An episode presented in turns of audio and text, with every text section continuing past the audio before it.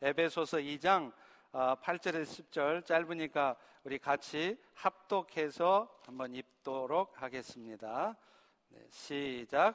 너희는 그 은혜에 의하여 믿음으로 말미암아 구원을 받았으니 이것은 너희에게서 난 것이 아니요 하나님의 선물이라 행위에서 난 것이 아니니 이는 누구든지 자랑하지 못하게 함이라 우리는 그의 만드신 바라 그리스도 예수 안에서 선한 일을 위하여 지으심을 받은 자니 이 일은 하나님이 전에 예비하사 우리로 그 가운데서 행하게 하려 하심이니라. 아멘. 어, 한국에 기독교 정신으로 설립된 한동대학교가 있습니다. 그 학교를 보면은요, 그 머리에 한동 God's University라고 써 있어요. 근데 이 한동대학교에는 참 재밌는 슬로건이 하나 있습니다. 바로 공부해서 남주자라는 슬로건이에요. 우리 보통 부모님들이 우리 자식들이 공부 죽어라고 하면 안 하면 자주 이런 말 하죠. 야 이놈아 공부해서 남주냐 다 너 좋으라고 하는 일이지. 그런데요. 이 학교는 오히려 반대로 말합니다. 공부해서 남 주라는 거예요. 1995년 처음 이 학교를 세웠던 김영길 총장이 작년에 공부해서 남주자라는 책을 썼습니다. 그는 이 책을 통해서 우리 시대 그리스도인들과 젊은이들에게 인생의 목표에 대해서 다시 한번 생각하도록 도전하고 있습니다. 우리 젊은이들이 그저 한평생 행복하게 잘 살기 위해서 공부하고 노력하는 것이 아니라 남 주기 위해서 공부하고 남 섬기기 위해서 죽으라고 열심히 돈 벌고 남을 섬기며 살려고 건강해야 전다, 해져야 된다고 그렇게 말을 하고 있습니다. 사실 오늘 우리 모두는요 예수님의 은혜로 말미암아 하나님의 자녀가 되었고 우리는 하나님의 자녀가 되는 즉시로 영원한 나라를 이미 얻었습니다. 그리고 그 나라는요, 여러분이 지금 이 땅에 사는 동안 누릴 수 있는 어떤 축복된 삶하고도 비교할 수 없는 지고 지선의 복락의 삶이라고 말하고 있어요. 여러분, 이런 천국의 삶이 우리에게 이미 주어졌다면 사실 우리는요, 지금 이 땅에 남아 있을 필요가 없어요. 그냥 예수 믿는 즉시로 죽어도 좋습니다. 왜요? 그 천국에 가도 손해볼 것이 없기 때문에 그렇습니다. 그런데, 그런데 하나님은 왜, 왜 우리를 이 땅에 남겨두시는 것일까요? 그것은 이 땅에서 우리가 사는 동안 뭔가 해야 될 일이 있다는 것을 의미합니다. 그리고 그것은 우리에게 베풀어 주신 하나님의 축복과 은혜들을 가지고 세상을 섬기며 사는 것이에요. 오늘도 하나님이 여러분의 삶에 축복을 주셨다면 그것은 그저 여러분이 이 땅에 행복하고 잘 살라고 주신 것이 아닙니다. 여러분을 이 땅에 남겨두신 하나님의 목적을 이루라고 주신 것일 뿐입니다. 오늘 또 하나님께서 여러분에게 뜻하지 않게 어떤 지위를 얻게 하시고 여러분에게 건강을 허락하시고 갑작스러운 재정을 허락하셨다면 그것은 그것들을 가지고 더 많은 것들을 얻도록 노력하며 살라는 것이 아니라 그 은혜들을 가지고 이제 세상을 섬기며 살라고 주신 것입니다. 오늘 본문의 말씀도 그런 그리스도인의 삶을 말하고 있어요. 우리 다 같이 10절을 다시 한번 읽습니다. 시작. 우리는 그의 만드신 바라. 이는 선한 일을 위하여 지으신 것이니. 여러분, 하나님께서 우리를 새롭게 빚으셔서 여러분이 하나님의 자녀가 되게 하시고요.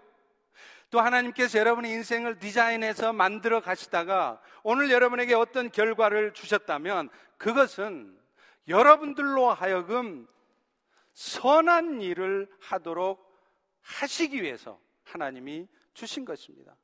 바로 이것이 오늘 우리 모두가 이 땅에 살아가는 이유인 것입니다.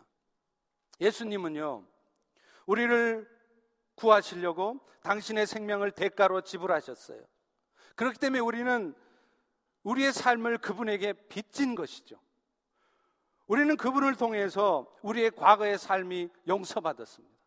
여러분들이 만약에 어떤 더럽고 어떤 추잡한 인생을 사셨을지라도 예수 그리스도의 은혜가 구원의 은혜가 여러분들의 모든 죄로 말미암아 자유케 용서되게 하신 것입니다.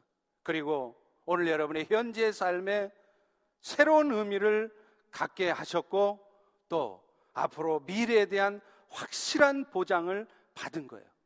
죽어도 천국이라고 하는 어차피 끝나는 인생인데 끝나면 끝이 아니라 우리에게는 그 영원한 하나님의 나라가 주어져 있다는 것입니다. 그렇기 때문에 오늘 우리 모두는 하나님이 우리를 위해서 하신 일에 대한 깊은 감사와 또 기쁨 가운데 섬기는 일이 마땅한 것이죠. 여러분, 그런데다가 사실 오늘날 우리가 이런 구원을 얻은 것은 우리의 섬김 때문이 아니었습니다. 여러분의 공로가 여러분들이 나름대로 선한 삶을 살았기 때문에 주어진 게 아니었다는 거예요. 우리 모두는 여전히 하나님을 떠나 있었고요.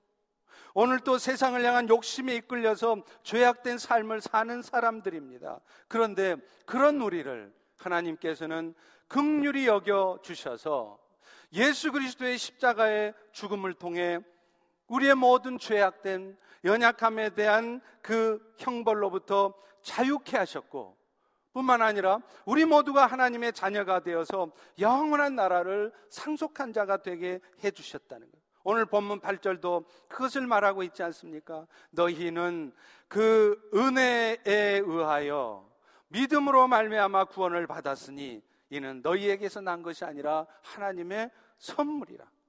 여러분, 우리가 예수를 믿게 된 것 자체가 은혜예요. 왜 그런 줄 아십니까? 믿음이라는 것도 내가 믿으려고 해서 믿어지는 게 아니기 때문에 그렇습니다.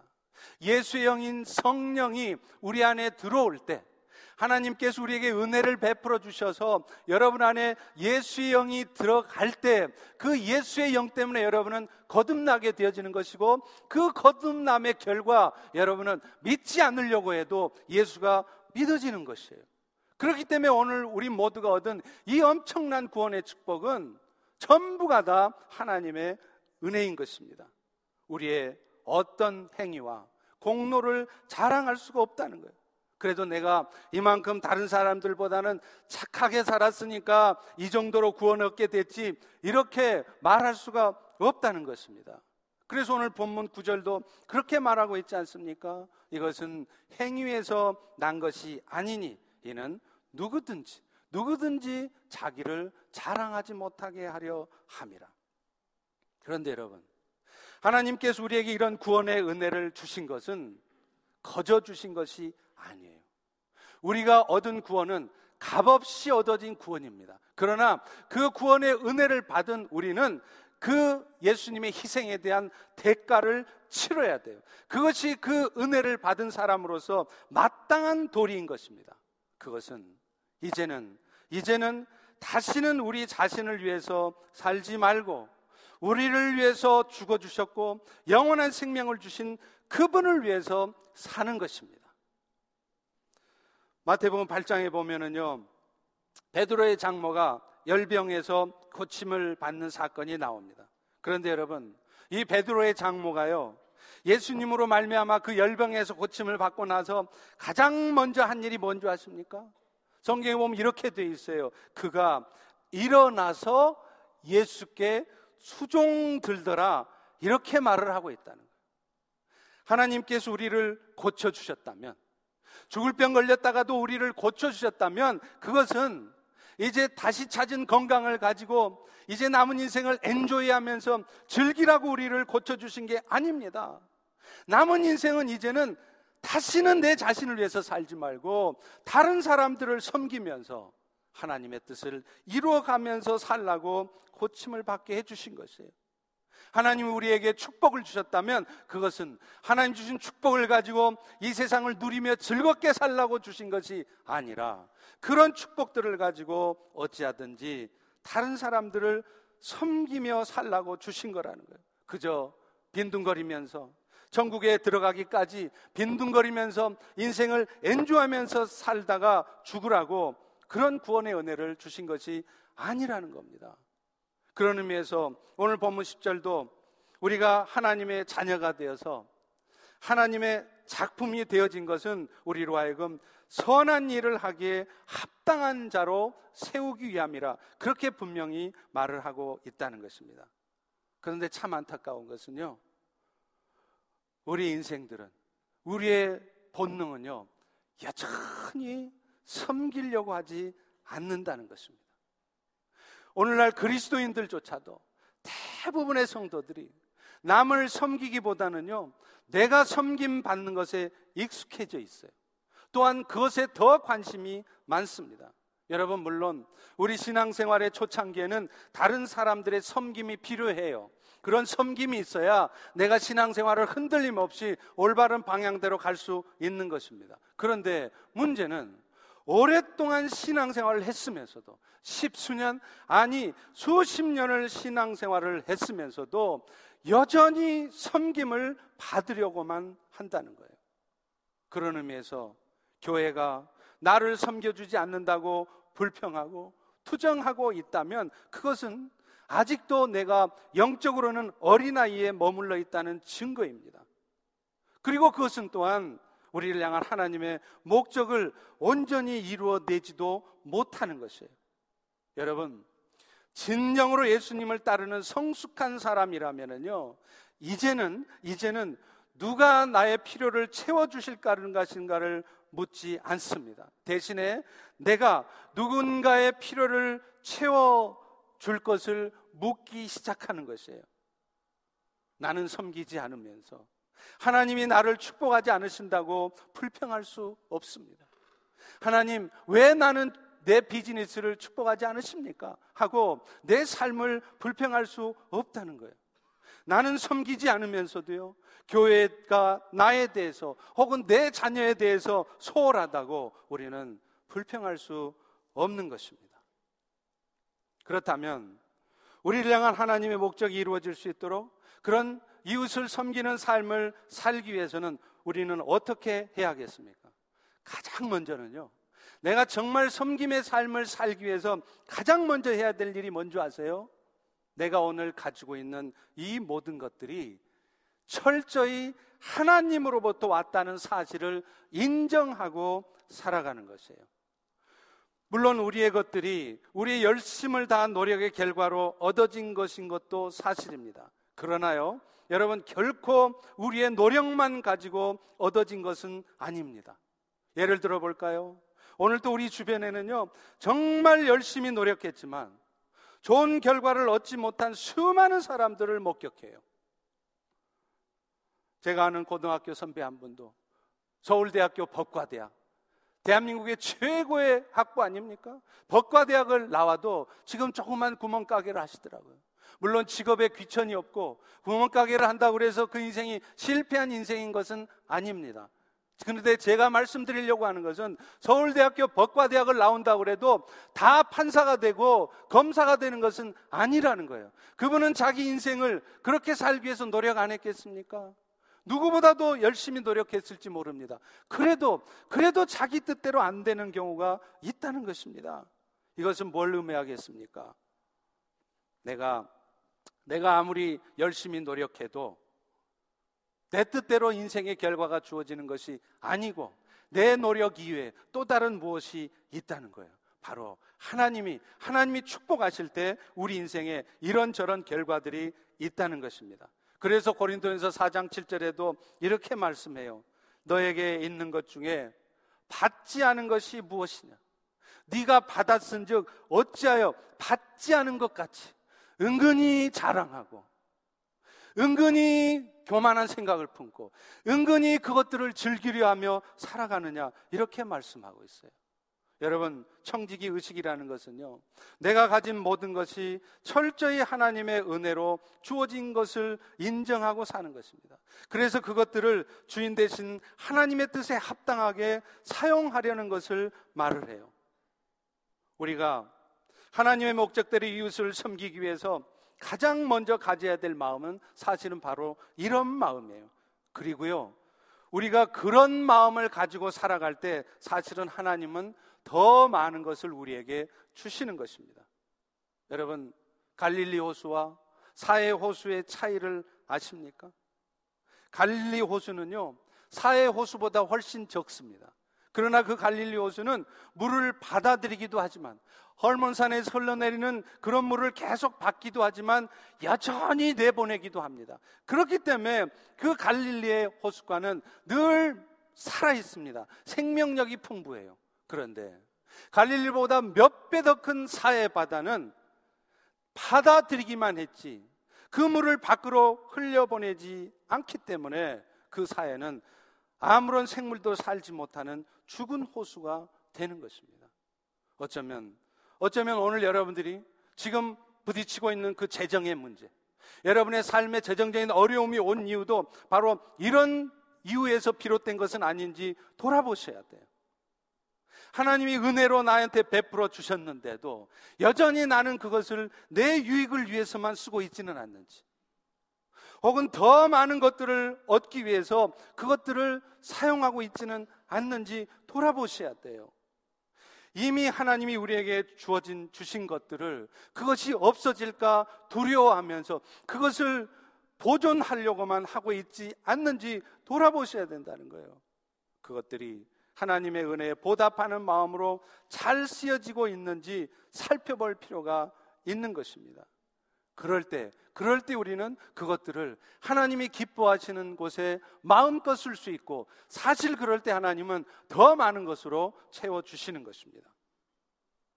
또 이런 청지기의 마음을 갖고 살아가게 되면은요, 하나님이 우리에게 주신 것들에 대해서 그것이 비록 부족해 보이고 약해 보일지라도 감사하는 마음을 갖게 돼 있어요.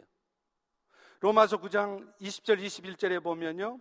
네가 감히 누구이기에 하나님을 힐문하느냐 지음을 받은 물건이 지은 자에게 어찌 나를 이같이 만들었느냐 말하겠느냐 토기장이가 진들그로 하나는 귀하게 쓸 그릇을 하나는 천히 쓸 그릇을 만들 고난이 없겠느냐 이렇게 말을 하고 있습니다. 여러분 하나님은요 우리 모두를 다 뛰어난 사람으로 만들어 놓지 않으셨습니다. 모두가 다 잘하는 사람일 수가 없다는 거예요.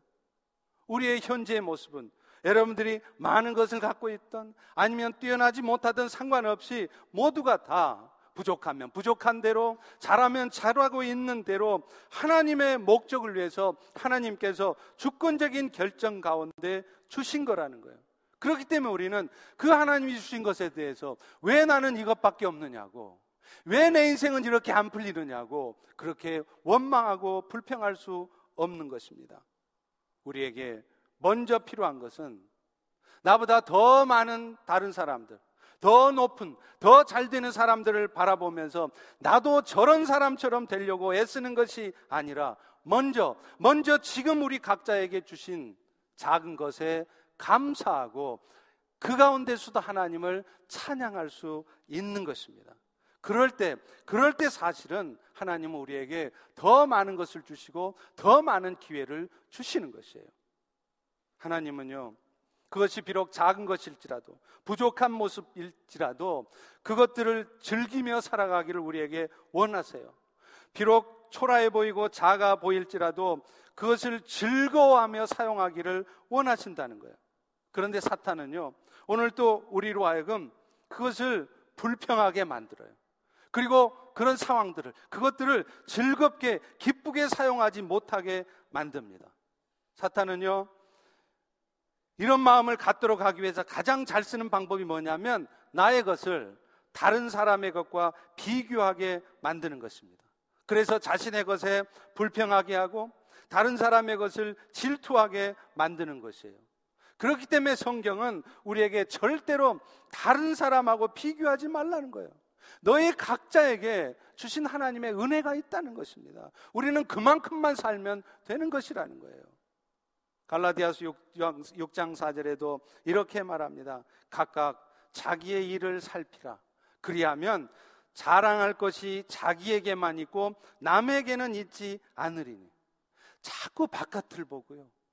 자꾸 다른 사람을 보니까 다른 곳을 보니까 남의 것이 부러운 것입니다. 남의 것이 부러운 것이 부러우니까 오늘 나는 참으로 가진 것이 없는 것처럼 나는 참으로 부족한 것인 것처럼 느껴지는 거예요. 그런데 하나님 앞에 자기를 먼저 돌아보면 내 안에도 자랑할 것이 있다는 것을 발견하게 된다는 것입니다. 여러분, 여러분이 아무리 뛰어나도요, 언젠가는 여러분보다 더 뛰어난 사람을 만나게 돼 있어요. 그런데 늘 비교하며 살아가는 사람은 나보다 더 뛰어난 사람을 만나면요, 반드시 낙심하게 돼 있어요. 저 사람은 저렇게 잘하는데, 저 사람은 저렇게 높은 자리까지 갔는데, 왜 나는 이것밖에 되지 않나? 낙심하게 돼 있습니다. 또 반대로요, 나보다 못한 사람을 만나잖아요? 그러면 나도 모르게 우리는 금방 교만해져요. 말은 안 합니다. 그러나 속으로 나도 모르게 나보다 못하는 사람들을 보면 은근히 깔보고요. 은근히 판단하고요. 은근히 무시해요.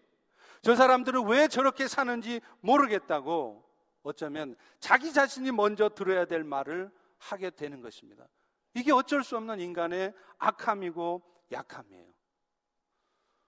오늘날 사람들은 우리의 겉모습을 가지고 평가합니다.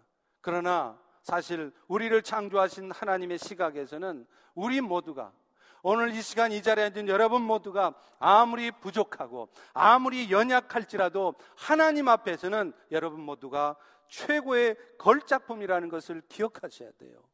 오늘 본문 10절에도 보십시오. 우리는 그의 만드신 바라 이렇게 말씀하지 않습니까? 여기서 만드신 바라는 이 말씀이 원래 헬라어 본문에는 포이에마라는 단어를 썼는데요. 이 단어는 보통 단어가 아닙니다. 이 부분이 영어 성경에는 워크맨십이라고 써 있죠. 마스터피스, 걸작품이라는 것이에요. 여러분, 거장 피카소의 작품을 우리는 그냥 작품이라고 말하지 않습니다. 왜냐하면 작품이라고 말하기에는 너무나 걸출한 작품이기 때문에 그런 것입니다. 바로 오늘 이 자리에 앉은 여러분 모두가 그리스도인이 된 것은 하나님께서 여러분 한 분한 한 분을 최고의 걸작품으로 만드신 거라는 것을 의미하는 것입니다. 그렇기 때문에 그런 하나님 앞에 내 자신의 존재를 확인하고 사는 사람들은 다른 사람들 것 때문에 질투하는 마음이나 시기하는 마음 가운데 빠지지도 않고요. 나보다 더 못한 사람을 보면서 은근히 판단하고 교만한 마음을 갖지도 않고요. 오히려 늘 나에게 주신 현재의 내 모습에 감사하면서 그렇게 기쁨 가운데 살아갈 수 있는 것입니다. 두 번째는요, 우리가 그런 섬김의 삶을 살아가기 위해서는 하나님이 우리에게 주신 것이 그것이 어떤 부족한 모습일지라도 어떤 온전하지 못한 모습일지라도 있는 모습 그대로를 받아들이고 그것 가지고 잘 사용하고 계속 개발해 가는 것입니다.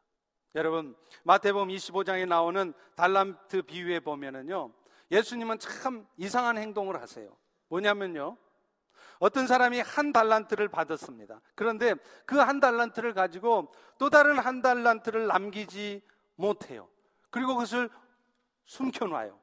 근데 예수님이 다시 오셔서는 그 한 달란트를 받았으면서 아무것도 남기지 못했던 사람의 것을 빼앗아서 오히려 열 달란트 가진 사람에게 주신다는 거예요.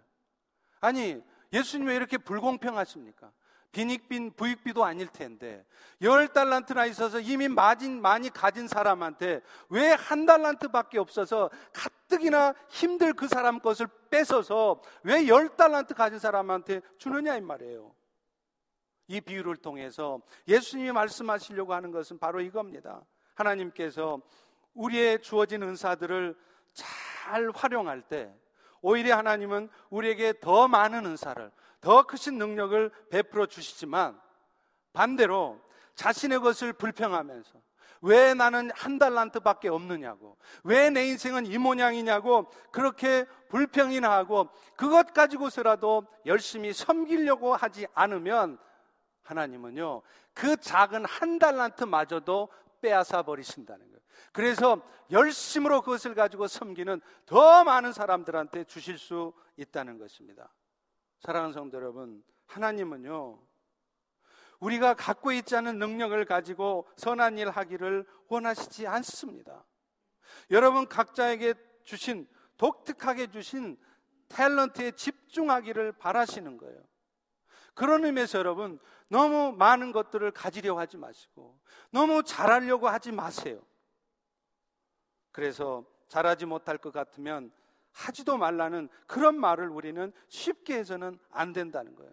여러분, 어떤 일이든지요, 처음부터 완벽하게 잘할 수는 없습니다. 저뿐만 아니라 여러분 모두는 실수도 하고요, 부족함 가운데에서 배워가는 것입니다. 중요한 것은 내가 가진 것이 아무리 부족한 것일지라도 내 실력이 부족해서 아무리 실수를 한다 할지라도 내 현재 상황에서 내가 가진 것을 가지고 어찌됐건 다른 사람들을 섬기기 위해서 애쓰는 것입니다. 시도하는 것입니다. 남의 것을 부러워하면서 그것을 바라보다가 내 것까지 잃어버리는 것이 아니라 비록 적은 것일지라도 부족한 상황일지라도 내 것을 가지고 내가 할 수 있는 최선의 것을 하는 것 이것을 주님이 원하신다는 거예요. 제가 작년 연말에 우리 김용훈 목사님 열린문 장로교회 새벽 봉성에 이틀 동안 집회를 갔습니다.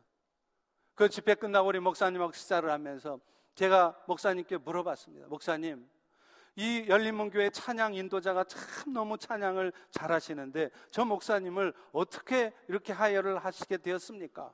그랬더니요, 목사님이 저한테 이런 말씀을 해주신 거예요. 목사님, 아무리 좋은 찬양 사역자를 구하려고 해도 목사님의 마음에 딱 맞는 완벽한 사역자는 절대로 구할 수 없습니다. 조금 부족해도 조금 어딘가 안 되는 것 같아도 기다려주면서 잘 만들어 갈 때 저렇게 훌륭한 사역자가 되는 것입니다. 이 말씀을 해주시는 거예요. 여러분, 물론 우리는 최선을 다해서 훌륭하고 좋은 분들을 뽑기 위해서 애를 써야 할 것입니다. 그러나 또한 우리가 기억해야 될 것은 모든 인생들은 실수도 하고 부족한 가운데 함께 세워져 가는 것이라는 거예요. 처음부터 너무 완벽한 것을 기대하고 완벽한 것을 추구하지 말라는 것이에요. 존 타드는 이런 말을 했습니다. 큰 일들 가운데는 우리가 할 수 없는 일들이 많다. 또 작은 일들 가운데는 우리가 하고 싶지 않은 일들이 많다. 그래서 우리는 아무 일도 하지 못하게 된다. 여러분 정말 맞는 말 아닙니까? 우리는요, 환경이 좀 더 나아지기를 기다립니다. 그래서 자꾸 뒤로 미룹니다. 그러나 주님이 원하시는 것은 지금 당장 내가 할 수 있는 것을 가지고 부족한 가운데에서도 섬기는 거예요. 언젠가는이 아니라 상황이 나아지면이 아니라 즉시 내가 해야 할 바를 행하는 것입니다. 여러분, 우리 하나님은요, 완벽한 상황을 기다렸다가 무슨 대단한 일을 만들어내는 것을 원하시는 것이 아니에요. 지금 당장은 여러분이 불완전해 보일지라도 있는 그들의 모습을 가지고 최선을 다해서 나의 현재 위치에서 섬기는 것을 우리 주님은 더 기뻐하시는 겁니다. 사실 하나님은요, 오히려 약한 사람들을 좋아하세요. 그런데 우리는 보통 그렇지 않아요. 강한 사람, 똑똑한 사람, 일 잘하는 사람, 그런 사람들을 찾아요. 그래서 우리의 연약한 부분은 숨기고 싶어 하고요. 약점을 가진 사실에 대해서 원망을 하게 됩니다. 그런데 여러분, 이런 태도는 진정으로 우리에게 약함을 주신 그 하나님의 뜻을 우리가 알지 못하기 때문에 나타나는 현상이에요. 고린도전서 1장 27절에 보면 하나님께서는 이렇게 말씀하세요. 나는 오히려 세상의 미련한 것들을 택해서 지혜 있는 자들을 부끄럽게 하고 세상에 약한 것들을 택해서 오히려 강한 것들을 부끄럽게 하신다는 거예요. 여러분, 오늘 우리의 약점은 우연히 생긴 게 아니에요. 저나 여러분 모두가 약한 모습이 있는 것은 결코 우연이 아닙니다. 여러분의 약함을 하나님이 모르시는 게 아니라는 거예요. 오히려 하나님은 여러분의 그 약함 가운데서 당신의 강한 능력을 보여주시기를 원하셔요. 고린도후서 4장 7절에도 말합니다.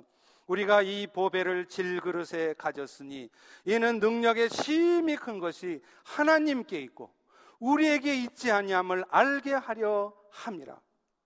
우리 모두는 질그릇처럼 연약하고 결점이 있습니다. 쉽게 부딪히면 깨집니다. 그러나 하나님은요, 이런 우리의 약함 가운데서 일하시는 거예요. 그래서 우리가 이루어내는 이 모든 일이 우리의 실력으로, 여러분의 노력과 여러분의 준비 때문에 이루어지는 것이 아니라 결국에는 우리 하나님이 하시는 것이라는 것을 보여주시기를 더 원하신다는 겁니다. 기도원이 미디안의 13만 5천의 군사와 싸울 때 처음에는 3만 2천이라는 제법 되는 군사들이 모였습니다. 그런데 하나님이 어떻게 하셨습니까? 3만 2천도 많다는 거예요. 아니 세상에 13만 5천하고 싸우는데 3만의 군사가 뭐가 많습니까? 부족하죠. 그런데도 흩어요. 그리고 결국 300명만 남습니다. 그 300명도 소수의 정예 부대가 아닙니다. 그야말로 오합지졸이에요. 여러분, 이 300명의 기도원 용사가 한 게 뭡니까? 횃불 들고 기도원의 용사들이 하고 소리친 것밖에 더 있어요? 횃불 들고 항아리 깨뜨리고 소리치는 거 그거 누가 못해요? 그런데 하나님은 450대 1의 싸움에서 결국에는 그 소수의 기도원의 용사들이 이기게 하십니다. 이게 뭡니까? 하나님이 하셨다는 것을 보여주기를 원하신다는 거예요. 여러분, 우리 모두는 항상 최선을 다해서 준비해야 되는 거 맞습니다. 그런데요, 우리는 자칫 잘못하면 최선을 다해서 준비하는 그쪽에 빠진다는 거예요. 그래서 그러다 보면 어느 순간 어떤 결과가 나와도 그것이 마치 내가 한 것처럼 느껴지고요. 내가 한 것처럼 느껴지기 시작하면 나도 모르게 그것을 은근히 자랑하고 싶어집니다. 이렇게 되기까지 내가 얼마나 수고했나. 이렇게 되기까지 내가 얼마나 많은 희생을 치렀는데 그렇게 생각하면요 섭섭해지기 시작합니다. 마음에 안 들기 시작합니다. 여러분 그것이 우리의 어쩔 수 없는 모습이라는 거예요. 그래서 하나님께서는 기도원에게도 300명이라고 하는 최소한의 숫자만 남게 하신 것입니다. 2000년경에 불의의 사고로 전신에 3도 화상을 입었던 이지선 양 여러분 기억하실 겁니다. 이분이 드디어 한동대학교의 교수가 되었습니다. 작년 하반기에 캘리포니아 UCLA에서 복지학, 사회복지학 박사 학위를 받았어요. 그래서 올해 2017년 3월부터 한동대 사회복지학과 교수로 강단에 설 예정입니다. 그런데 이 이지선 양도요, 2004년도에 미국에 유학 와서 지금까지 몇 년이 걸렸습니까? 무려 12년, 13년이 걸렸지 않습니까? 이 공부의 과정 속에서 하루에도 몇 번씩 한국에 돌아가고 싶더라는 거예요. 포기하고 싶더라는 거예요. 여러분 상상이 되지 않습니까? 그런데 이 이지선 양은 이 모든 난관을 뚫고 마침내 박사학위를 얻었습니다. 그녀는 인터뷰를 하면서 이지선 양이 이런 말을 하더라고요. 인생의 고통의 시간은 동굴이 아니라 터널입니다. 참 제가 그 말을 듣고 맞는 말이라는 생각이 들었어요. 동굴은 답답해요. 출구가 어디에 있는지 모릅니다. 우리는 인생의 어둠이 찾아오면 다 동굴처럼 여겨요. 이 어둠의 시간이 언제 끝날까? 우리 공동체는 언제 회복될까? 우리 가정은 언제 회복될까? 내 인생은 언제 회복되어질까? 답답하게만 생각한다는 거예요. 그러나 그렇지 않습니다. 그것은 터널일 뿐입니다. 그 터널의 끝은 있습니다. 그리고 그 터널의 끝은 하나님의 빛이 임하는 곳입니다. 그런데요, 이지선 양이 그런 말을 하더라고요. 자신의 인생에 실은 동굴 같은 어려웠던 시간들이 있었기에 비로소 인간의 아픔과 고통이 무엇인지를 깨달았고 그래서 이제는 정말로 아픔과 고통 가운데 있는 자를 내가 잘잘 섬길 수 있을 것 같다고 그렇게 말을 하더라고요. 그래서 이지선 양은 오히려 자신에게 하나님이 이런 아픔의 시간을 주신 것, 이런 어둠과 고통의 시간을 주신 것이 지금은 오히려 너무나도 감사하다고 그렇게 말을 하고 있습니다. 오늘 여러분은 여러분의 인생 가운데 찾아온 그 동굴의 시간을 그 부족하고 연약한 모습밖에 보이지 않는 지금의 현재 상황을 그저 불평만 하고 계십니까? 아니면 터널의 끝을 바라보면서 오히려 감사하고 계십니까? 우리는 우리 자신의 부족함에 대해서 탓하기보다는 있는 것을 가지고 최선을 다하면 돼요. 우리 주님은 그것을 원하십니다. 그래서 다른 지체의 연약한 모습을 볼 때도 그렇게 하려면 차라리 안 하는 편이 낫다고 말할 것이 아니라 오히려 부족해도 잘했다고 좋다고 격려해 줄 수 있어야 되는 것입니다.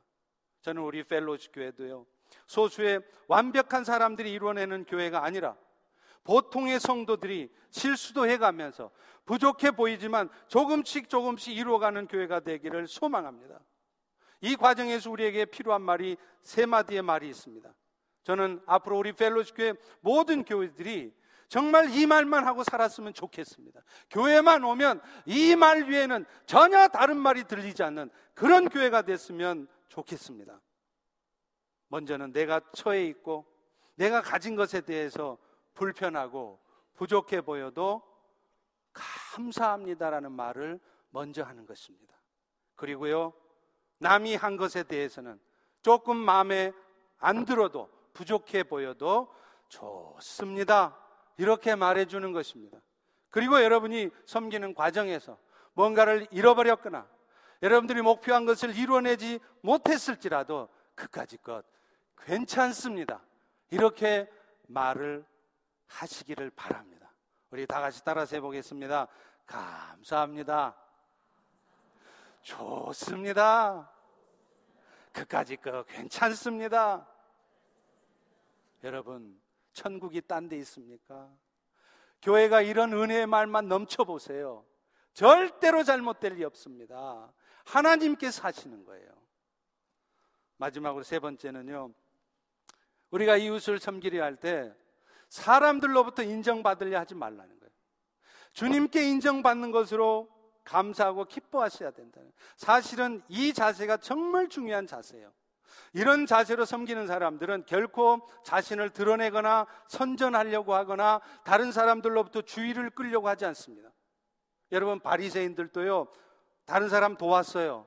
그들도 헌금했습니다. 기도하는 일조차도 했습니다. 그러나 그들은 이 모든 것이 다 다른 사람들한테 보여지기 위해서 한 거예요. 그래서 그들을 향해 예수님이 마태복음 6장 1절에 이렇게 말합니다. 사람에게 보이려고 그들 앞에서 너희의 의를 행하지 않도록 주의해라. 그렇지 않으면 아버지께 상을 받지 못할 것이라. 여러분이 만약에 섬긴 것 때문에 사람의 칭찬을 받으셨습니까? 인정을 이미 받으셨습니까? 그렇다면 여러분의 하늘의 상급이 이미 줄어들었다는 것을 기억하십시오. 좋아할 일이 아닙니다. 때로 주님을 위해서 섬기다 보면요. 그 섬기는 행위가 모두가 다 인정해주고 모두가 다 칭찬해주는 그런 일이 아닐 수도 있습니다. 어떤 경우는요, 오히려 그 일로 인해서 여러분이 비판을 받고 핍박을 받을 수도 있습니다. 세상으로부터 뿐만 아닙니다. 심지어는 교회 안에서조차도 하나님이 귀하게 여기시는 일임에도 그것이 잘 이해되지 못할 때도 종종 있어요. 마리아가 그랬지 않습니까? 마리아는 자신이 가지고 있던 가장 비싼 향유 옥합을 예수님을 위해서 깨뜨렸어요. 그리고 예수님의 머리에 부었습니다. 그럴 때 제자들이 뭐라고 그를 힐난했습니까? 낭비했다는 거예요. 그 향유 옥합을 팔아서 가난한 자들을 도우면 얼마나 많이 도울 수 있을 텐데 왜 그것을 낭비했느냐고 비난했습니다. 그럴 때 여러분, 예수님은 그 마리아를 칭찬하셨습니다. 오늘 우리에게 중요한 것은 다른 사람들이 나를 어떻게 평가하느냐가 중요하지 않습니다. 주님이 우리를 어떻게 보시는가가 중요해요. 그리고 그것만을 의식하며 살아가는 종들이라면 자신의 한 일을 증명하기 위해서 상패나 상장으로 벽을 도배해 놓을 필요도 없습니다. 높은 사람처럼 보이기 위해서 가운을 입거나 상징을 붙일 필요도 없어요. 고린도후서 10장 18절의 말씀처럼 옳다 인정함을 받은 자는 자기를 스스로 칭찬하는 자가 아니요 오직 주께서 칭찬하시는 자라 이렇게 말씀하고 있기 때문이에요. 여러분 예수님과 관련해서 본다면 자기 자신을 가장 과시할 수 있는 사람이 누굴까요? 야고보예요. 왜냐하면 야고보는 예수님의 육신의 동생이었기 때문입니다. 그러나 서신서 어디를 봐도요, 야고보가 자신을 소개할 때, 나 예수님의 친동생인 야고보는 이렇게 말하지 않았습니다. 그는 서신서 어느 곳을 봐도 나는 예수 그리스도의 종이라고 말할 뿐입니다. 여러분, 여러분이 세상에 살았을 때 무엇하고 살았는지, 과거의 한국에서 무엇하고 살았는지, 그것이 무엇이 중요합니까? 오늘 여러분이 신앙생활 하면서 세상에서 내가 어떤 모습으로 사는 것이, 그것이 무엇이 중요합니까? 오늘 우리에게 중요한 것은 주님이 나를 현재 어떻게 보고 있느냐예요. 예수님은 우리가 얼마나 많은 사람으로부터 인정을 받은 사람이냐로 평가하는 게 아니라 얼마나 많은 섬김을 했는가로 측정하는 것입니다. 마가복음 10장 43절에도 너희 중에 누구든지 크고자 하는 자는 너희를 섬기는 자가 되라 이렇게 말해요. 여러분, 우리 한국 사람들은요. 특징이 만나면 가장 먼저 하는 일이 있습니다. 혹시 나이가 어떻게 되세요? 아니, 왜 나이를 물어봐요? 나이를 물어봐 가지고 한 살이라도 많으면 먼저 형님 노릇하고 싶은 거예요. 그런데 여러분, 천국에서는 진짜 큰 형님, 큰 언니는요, 섬기는 자예요. 나이가 적어도 먼저 열심히 섬기는 자가 그게 진짜 형님이고 언니인 것입니다. 오늘날 영적인 지도자들 가운데서도 처음에는 종의 자세로 시작했다가 나중에 유명한 인사가 되고 나면 그 화려한 불빛이 자신의 눈을 가려버리는 경우가 종종 있어요. 그렇기 때문에 사도 바울처럼 육체에 가시가 있어서 평생 불편하게 지내는 것이 여러분 오히려 축복일 수 있습니다. 왜 그런 줄 아세요? 그런 육체의 약함이 있을 때, 육체의 가시 같은 상황이 있을 때 우리는 결코 교만해질 수 없기 때문입니다. 마찬가지입니다. 지금 이 순간 여러분이 아무도 알아주지 않는 아주 초라한 곳에 있으십니까? 감사 인사도 받지 못하고 있고 무명의 인사처럼 취급받고 있습니까? 그러나 여러분 기억하십시오. 그런 상황 역시 그건 역시 지금 하나님이 하신 것이라는 것을 먼저 기억하셔야 돼요. 하나님은 그런 상황들을 통해서 오히려 여러분들을 더 낮추실 것이고 오히려 그런 상황을 통해서 당신의 강한 역사하심을 보여주실 것입니다. 고린도후서 6장 9절 10절에 하나님은 그런 마음으로 살아가는 신실한 종들에 대해서 이렇게 말합니다. 무명한 자 같으나 유명한 자요. 근심하는 자 같으나 항상 기뻐하고 가난한 자 같으나 많은 사람을 부유하게 하는 자라. 가난한 자 같은 여러분을 통해서 무명한 자 같은 여러분을 통해서 하나님이 하실 일을 여러분 오히려 기대해 보십시오. 불평하시고 원망하시고 열등감 가운데 사로잡혀 계시지 마십시오. 이제 마지막으로 우리 펠로시 교회가 세상을 섬기는 일과 관련해서 비전을 함께 나누어 보려고 합니다. 여러분, 교회가 이 땅에 존재하는 이유는요, 무엇보다도 그리스도의 사랑을 이 지역에, 세상에 나타내는 거예요. 그렇게 교회가 존재하는 목적을 따라 살다 보면은요, 그 지역은 반드시 변화되게 되어 있습니다. 그런 의미에서 우리 휄로쉽 교회는 생활 수준이 높은 사람들, 소득 수준이 높은 사람들이 사는 동네로 이사 가야 되는 거 아닙니다.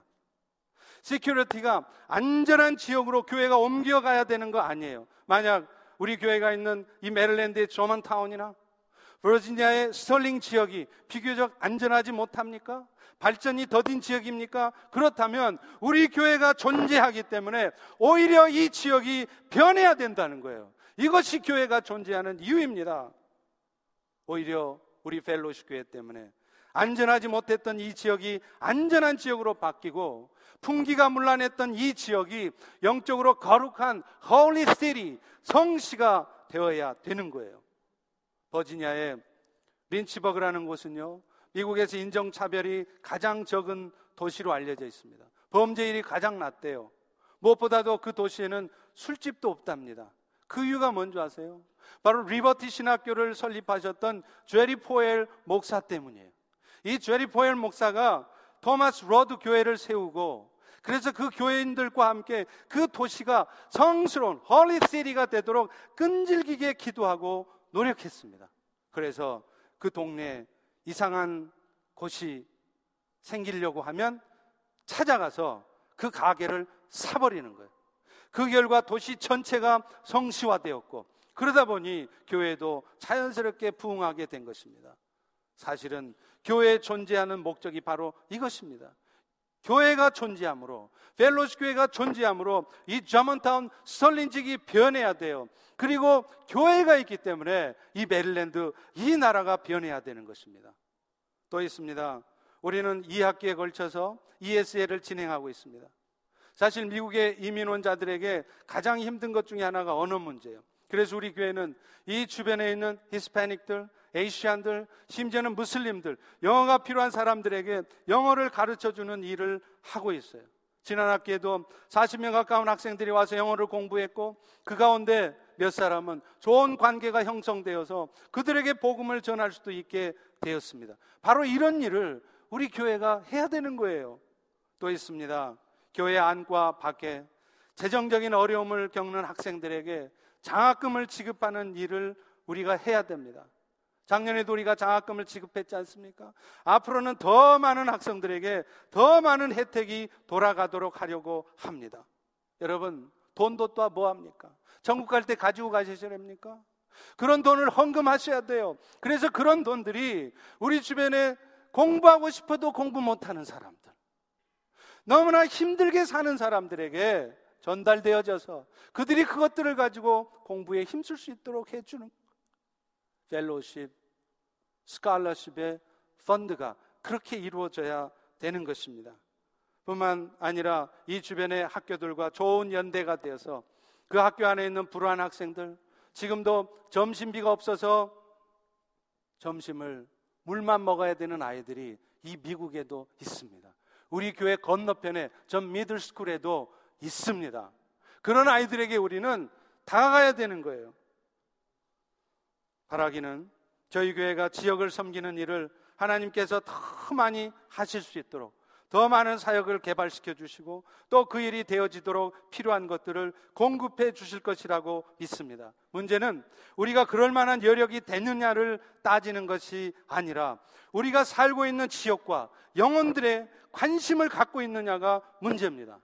마태복음 6장 33절에 분명히 말씀합니다. 먼저 그의 나라와 의를 구하고 있으면 하나님은 반드시 이 일에 필요한 먹을 것들, 마실 것들, 입을 것들을 여러분 자신에게뿐만 아니라 우리 교회에도 공급하신다고 약속하셨기 때문입니다. 이제 우리 펠로시 교우들은 내가 가진 것에 대해서는 항상 감사합니다. 지체들의 섬김에 대해서는 항상 좋습니다. 인정받지 못한다 할지라도 괜찮습니다라고 말하면서 이웃을 섬기는 지체들이 되시기를 간절히 축원합니다. 이제 우리 다 일어나셔서 우리 같이 찬양하고 함께 기도하고 예배를 마치겠습니다.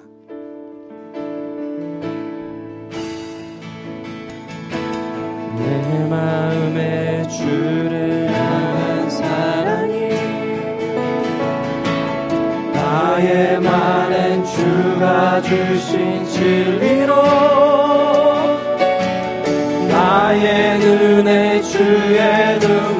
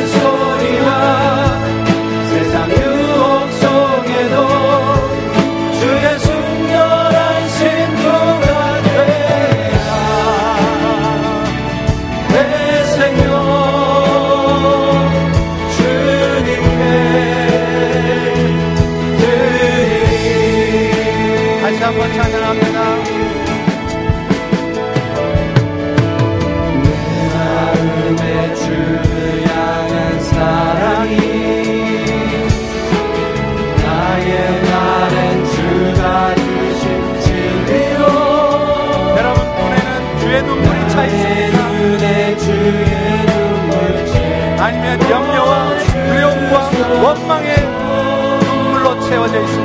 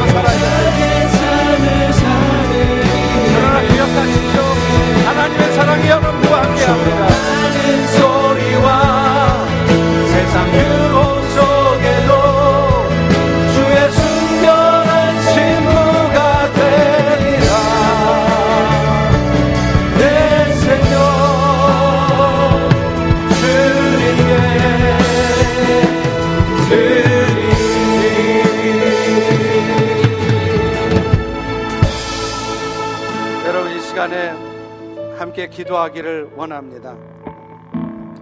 한번 가슴에 손을 얹어 보시죠. 여러분 심장의 박동 소리가 들리십니까? 심장이 여러분을 위해서 단 한 순간도 멈추지 않고 뛰고 있는 것처럼 여러분 생각에는 여러분이 감기에 걸려서 힘이 없고 여러분의 인생이 지금 어둠의 골짜기를 통과하고 있고 참으로 살 맛이 안 나는 그런 상황에 있을 것 같으면 심장도 멈출 것 같죠. 그러나 그렇지 않습니다. 여러분의 심장은 지난 날과 하나도 다름없이 동일한 속도로 여러분을 위해서 지금도 열심히 뛰고 있습니다. 그런 것처럼 오늘도 주님은 여러분의 연약함을 아십니다. 부족함을 다 아십니다. 고통을 아십니다. 그럼에도 여러분을 위해서 오늘도 열심히 뛰고 계십니다. 그 주님을 바라보십시오. 그리고 그 주님이 있기에 이제 내가 세상을 섬기는 삶이 때로는 십자가의 길이고 순교자의 삶처럼 너무나 고통스럽고 너무나 마음 상하고 너무나 염려되고 힘든 상황이 있을지라도 주님이 함께 하심으로 하나님의 사랑이 함께 있으므로 이 일이 되어줄 줄로 믿습니다. 오 성령님 이 시간 나에게 용기를 주시옵소서. 다시 한번 일어나서 힘있게 그 섬기는 삶을 살아갈 수 있도록 내 마음을 새롭게 해주시고 은혜로 부어 주시옵소서. 주여 일창하시고 우리 같이 통성으로 기도합니다. 주여 아버지 하나님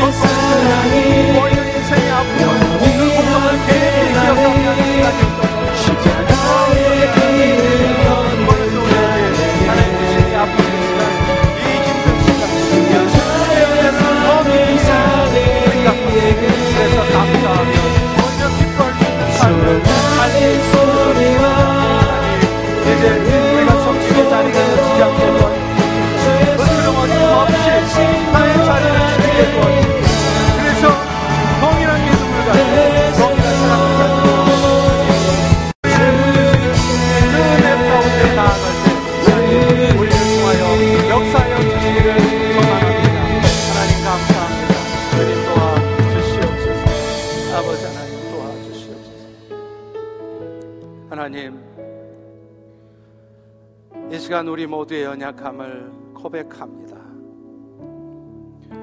우리는 왜 이렇게도 어리석고 부족한 모습으로만 살아가는지요? 우리가 뭘 안다고? 우리가 무엇을 할 수 있다고? 늘 우리는 그렇게 염려하고 두려워할 수밖에 없으며 불평하고 원망할 수밖에 없는지 모르겠습니다. 오 주님, 우리의 약한 가운데 강하신 주님이 나타나 주시겠다고, 우리의 약함 가운데 오히려 일하시는 주님을 등장시켜 주시겠다고 말씀하신 것을 오늘 우리 모두가 기억하기를 소망합니다. 그래서 오늘 이 순간 내가 가진 것이 참으로 아무것도 없지만 되는 일 없지만 열등감을 가지고 살아갈 수밖에 없는 상황이지만 이런 나의 약함 가운데 오히려 강하신 주의 능력이 나타날 것을 기대하기에 다시 한번 우리의 마음을 새롭게 합니다. 이제 주님이 2017년 한 해 우리 펠로우십을 통해 이루실 일들을 기대하며 이제 우리가 부족한 가운데 없는 가운데 연약한 가운데 우리의 자리를 지킬 것이며 우리가 해야 될 일을 할 것이며 묵묵히 하나님을 기대하며 나아갈 것입니다. 이제 하나님 우리 펠로우십을 축복하여 주시옵소서. 우리 성도들의 비즈니스를 축복하시고 직장 생활을 축복하여 주시옵소서. 그래서 이 모든 일이 우리의 노력의 결과가 아니라 정말로 주님이 하신 것이라고 우리 모두가 고백하지 않을 수 있도록 하나님 역사하여 주시옵소서. 2017년 한 해를 기대합니다. 찬양합니다. 지금은 우리 주님 예수 그리스도의 은혜와 하나님 아버지의 영원하신 사랑하심과 성령님의 충만케 하시는 역사가 연약하고 부족한 가운데 있지만 주님께서 이 모든 가운데서도 역사하실 것을 믿기에 다시 한번 기쁨과 소망 가운데 일어서기를 다짐하는 펠로십의 모든 성도들 위에 영원토록 함께 하시기를 축원하옵나이다. 아멘.